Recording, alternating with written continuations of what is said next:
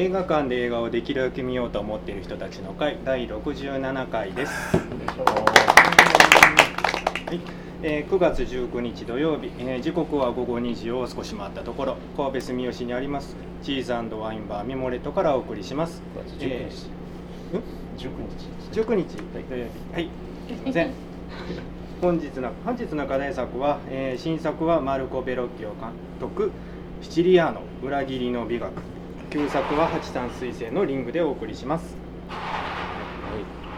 えーではまずお集まりの皆さんの自己紹介から参りましょう、えー ではまず私からで大丈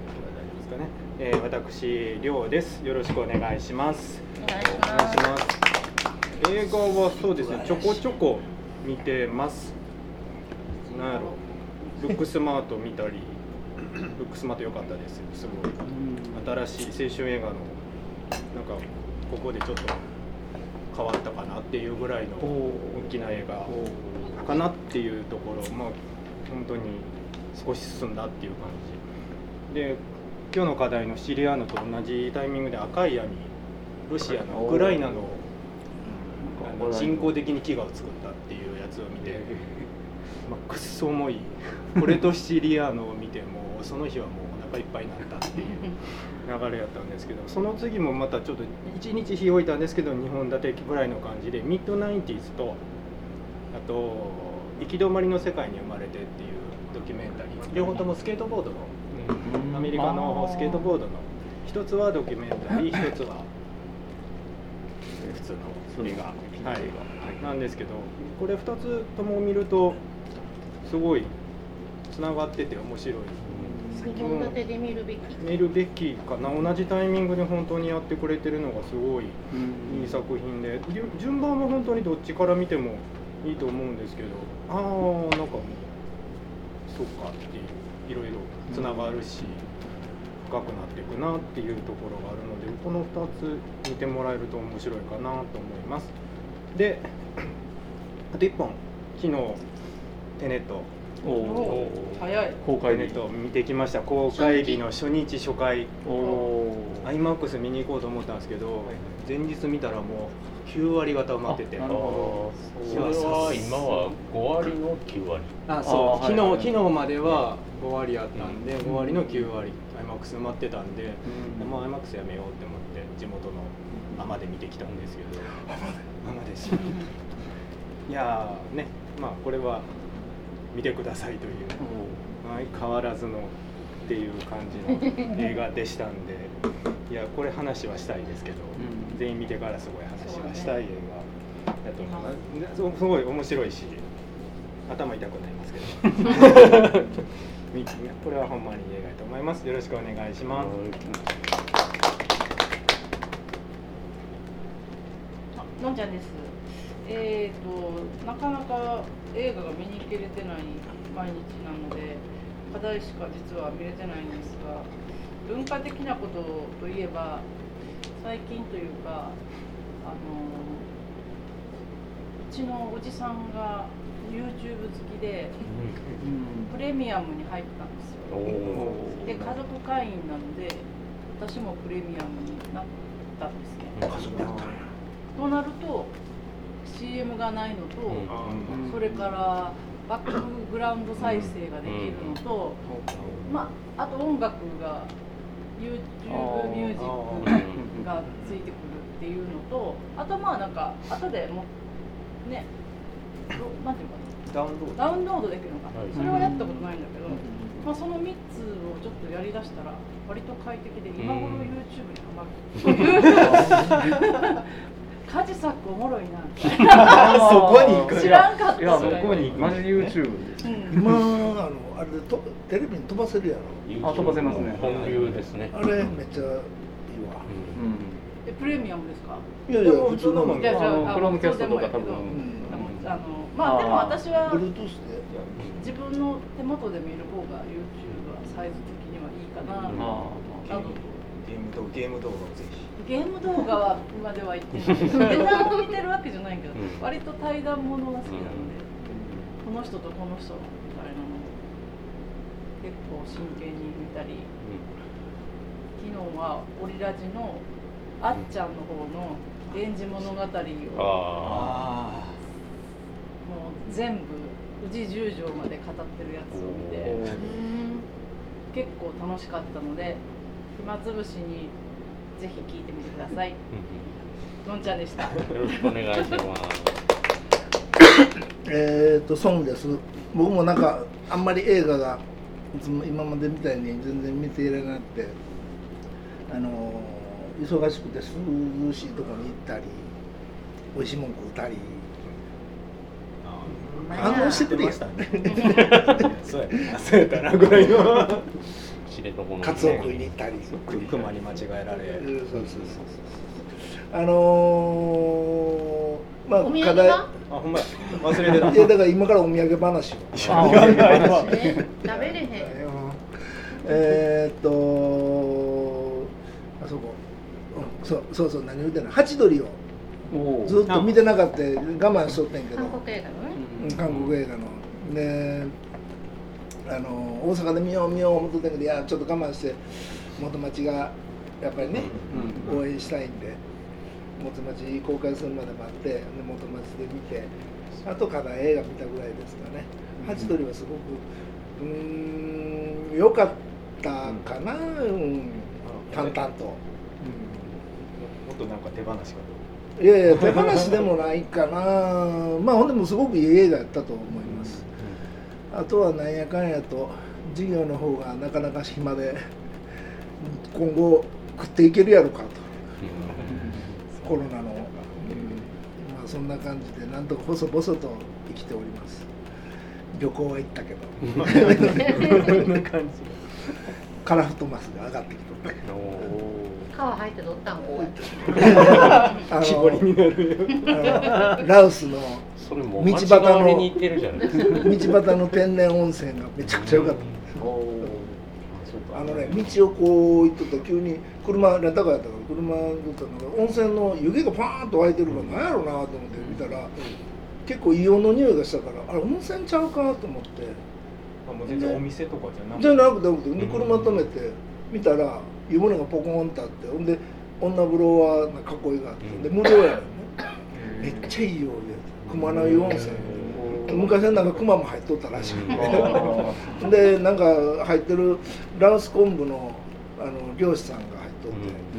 て、でラウス昆布の漁師さんにいろいろ話聞いたらちょっと前まで混浴やった。って、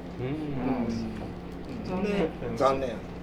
熱いお湯やったけどこっちいいお湯やった。もうそれがないのが一番すごく印象に残った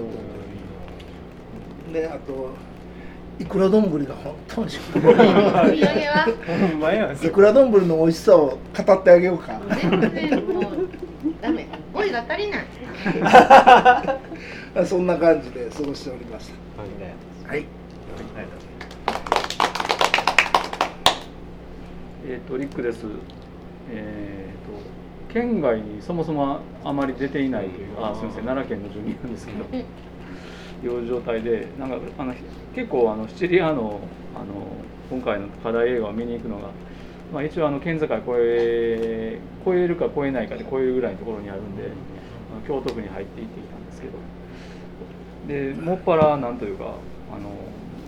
家でこう配信のやつをいろいろ見てるような見てないようなっていう感じであの配信いろいろやっぱりねビデオとかあビデオとかその DVD とか借りてくるの見れるのはいいけどやっぱり途中寝るとかどうしても適当に入れてしまうので、うん。ちょっとそういうのがなあと思いつつ、えーとでちょっと今目下のなんというかあれなんでしょうね。あのし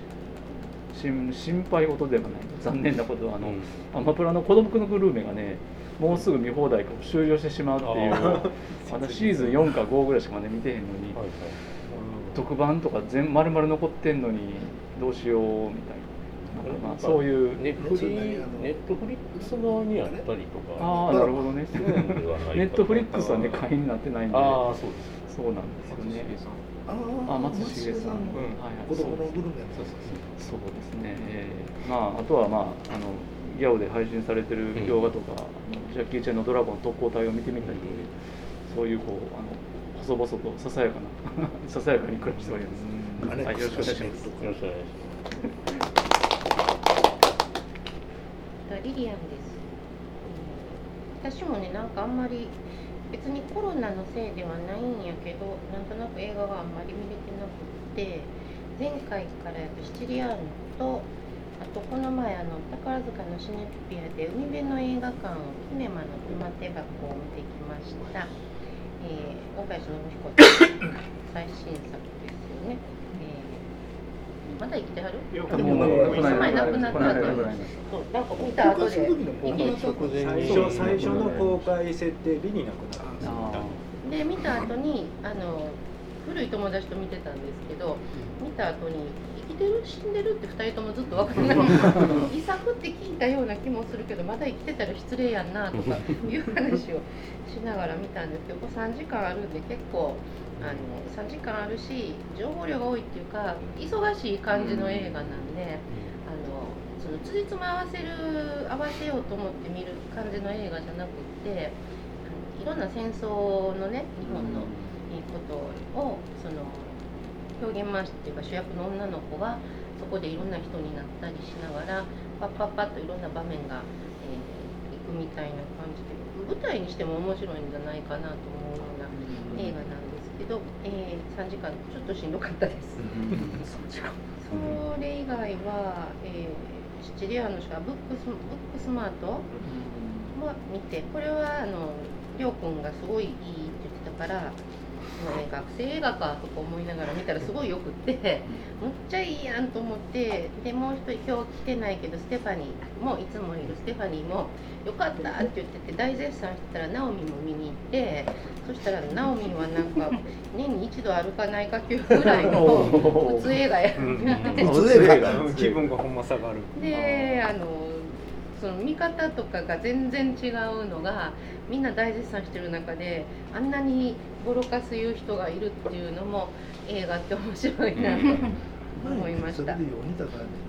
とはあんまり何もしてない文化的孫さんみたいにあの北の方に行って食べ放題とかしてないけど、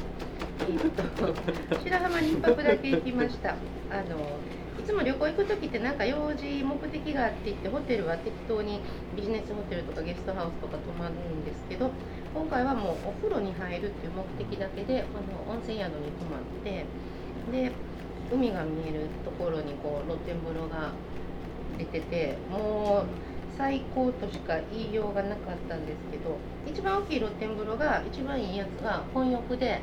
なんかこう服みたいに着て入るんですね。でコロナで一応人数制限してるからそんなにたくさんはいないんだけど誰もいなくて貸し切りやとか思ってたらあの男の人3人組が入ってきてもう振り向きもしないで背中向いてていいけどそこでなんかね下ネタを喋ってるんですよね。死ねばいいのに。あとはねなんかねやたらカップルが多かったです。若い結構高い宿やのに若いカップルが多くて若いカップルは温泉に行くのかほーんと思いながらあの一人で入っていました。で温泉といえば温泉つながりで先月ちょちょっとはね日帰りで城崎に行った時に温泉つながりで昔 NHK でやってた「夢千代日記」っていう吉永小百合さんのドラマがあったんですけど私あれなんか子供二十歳ぐらいの時になんか30年うん年前とかにやってたと思うんですけどそれ見ててね結構好きだったんですよあのすごいあの地味でどんよりした映画なんですけどで石坂浩二が出てたなと思いながら「夢千代日記が」えっ、とアマゾンにあったんかなちゃうわ NHK のオンデマンドにあったんかななんかそれで夢千代日記古い夢千代日記を見てなんかその昭和の傾いた温泉宿の発酵な女しかもあの広島が関係してるみたいなねそういう暗い話になんか結構どっぷりハマってでも石坂浩二が出てきてなくて あれ私の見た夢帳日記は何と思って調べたら夢帳日記3つあって2つ目に石坂浩二が出ててところが2つ目はオンデマンドにもどこにもなくってあのスタヤにもないかな。で買うしかない。でもどうしても見たくなって。買っで買うほどのものかなと思いながらなんかちょっと今夢中ロスで夢中の続きみたい。どうしようどうしようと思ってるところでで売ってるのはビデオビ昔の見てたビデオとか DVD DVD がある。と思あー。夢中日記と浜坂温泉か。いや湯村やな湯村やな。んか、まあ、そこもちょっと行ったらなんか夢中の里みたいな名前になってて観光やってんねんけどまあそんなには多分流行ってないみたいな。からいっぺん行ってみようと思ってます。うん。な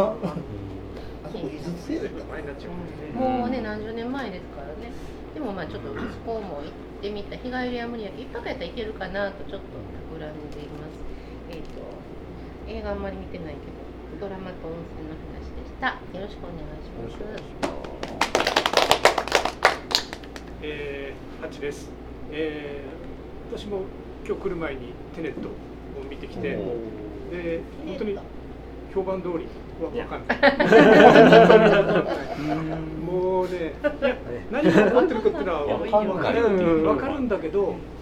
一体な何のために何何 何をしてるのかっていうのが敵が誰で味方が誰でっていうのがもう見ていてさっぱり分かんなくてね。それ脚本がむちゃくちゃやったねいやいやいや。でそれがだから結構きっと、まあ亮さんなんかもあのでパンフレットで結構緻密に書いてあるっていうからそれを読むと分かってるらしいんだパンフレットにも細かく説明してくれてる。ただねもうこの後の CR もそうなんだけどもう見てるだけではよく分かんないんだよね。人物関係とか。まあそでもねそうは言ってもやっぱりノーランの映画なんでもう映像はやっぱりいいし、音楽がやっぱりいいんだよね、うん。グーンとグーンとこう迫ってくるあの緊迫感。今回もハンス・ジマーですか？やっぱり。えー、音楽が誰だったかな。えなどんなどういう話？あの少し前ね劇場版で冒頭7分そのまま流しますみたいな予告があって、まあそこはなんかこうオオペラがコンサート会場みたいなところになんかこうテロテロリストなのかスワットなのかわかんないけど突撃してって、うん。そこでなんかこう誰かを殺すの殺さないのみたいな、うん。そういうそういうシーンが。っていう感じの雰囲気の映画。やけどなんかですね。時間ものの SF なんですね。そう。だけど予告編で見ててあれ予告編も見ても行きたくない見たくもないっていう人見てたけど予告編見ても全然関係ないですよね、中身には関係ないメメメントみたいなの分からなさあそこもやっぱり同じ監督なんで関関係はしてるっていうかやっぱりその辺でちゃんと培ってる部分はある。内容は全然違う。だからね、よくあるタイムタイムタイムトラベルっていうか、うん。っていうような話とはまたまた違う、うん。時間を逆行するっていうのはいやもう。まず理解できないんですね。ということで、そそこがまたいいところなんです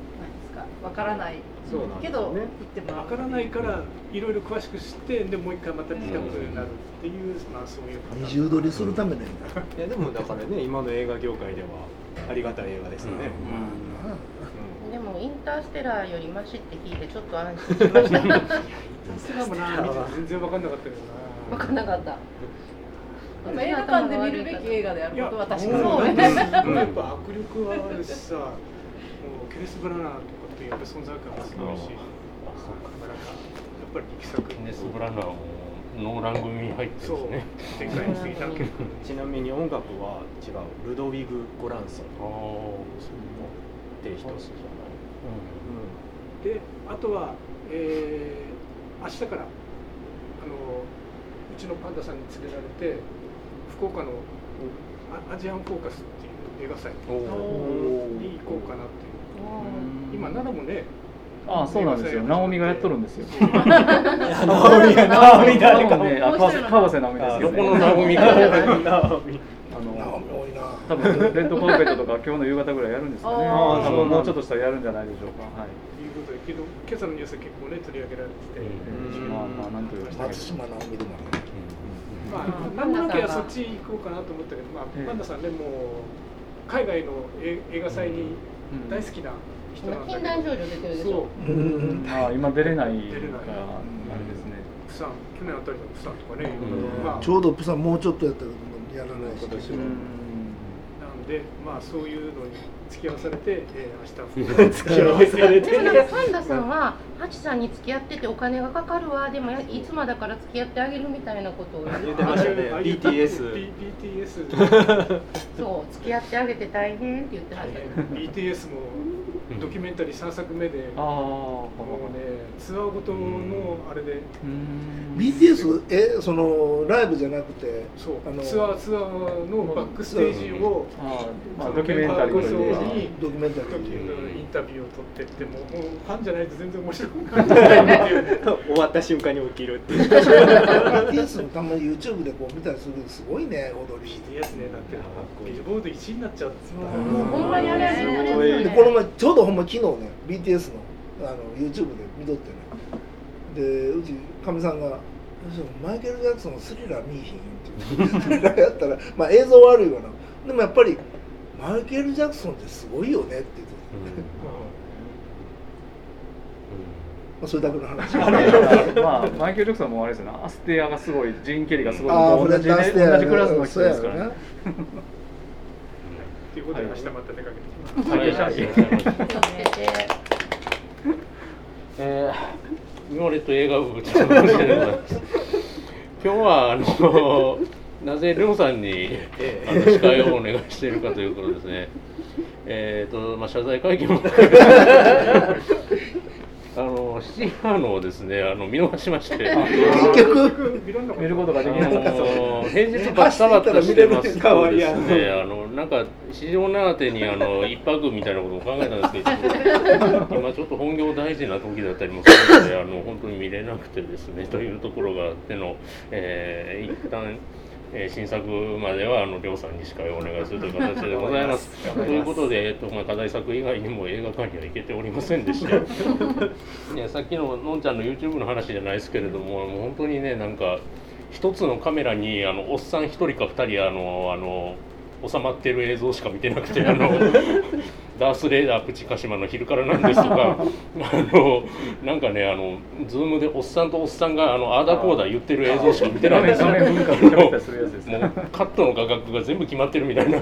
やつしか見てないんであのテネットとか見たら画面寄っちゃう寄っかなんか寄るんじゃないかなと思ってちょっとビクビクしてますけどねはいまああのその中リングは見てきておりますのでまあ後で、えーおしゃべりできたらなと思っておりますよろしくお願いしますはい、えー、それでは今日はこの国、えー、9人ですねお送りいたします。まずは7人7人。え7人。何が見えてんの？あ7人。7人やったちょっとねこんな調子でやっていきますけれども。まずはでは新作シチリアの裏切りの美学からお送りします、はい。お楽しみに。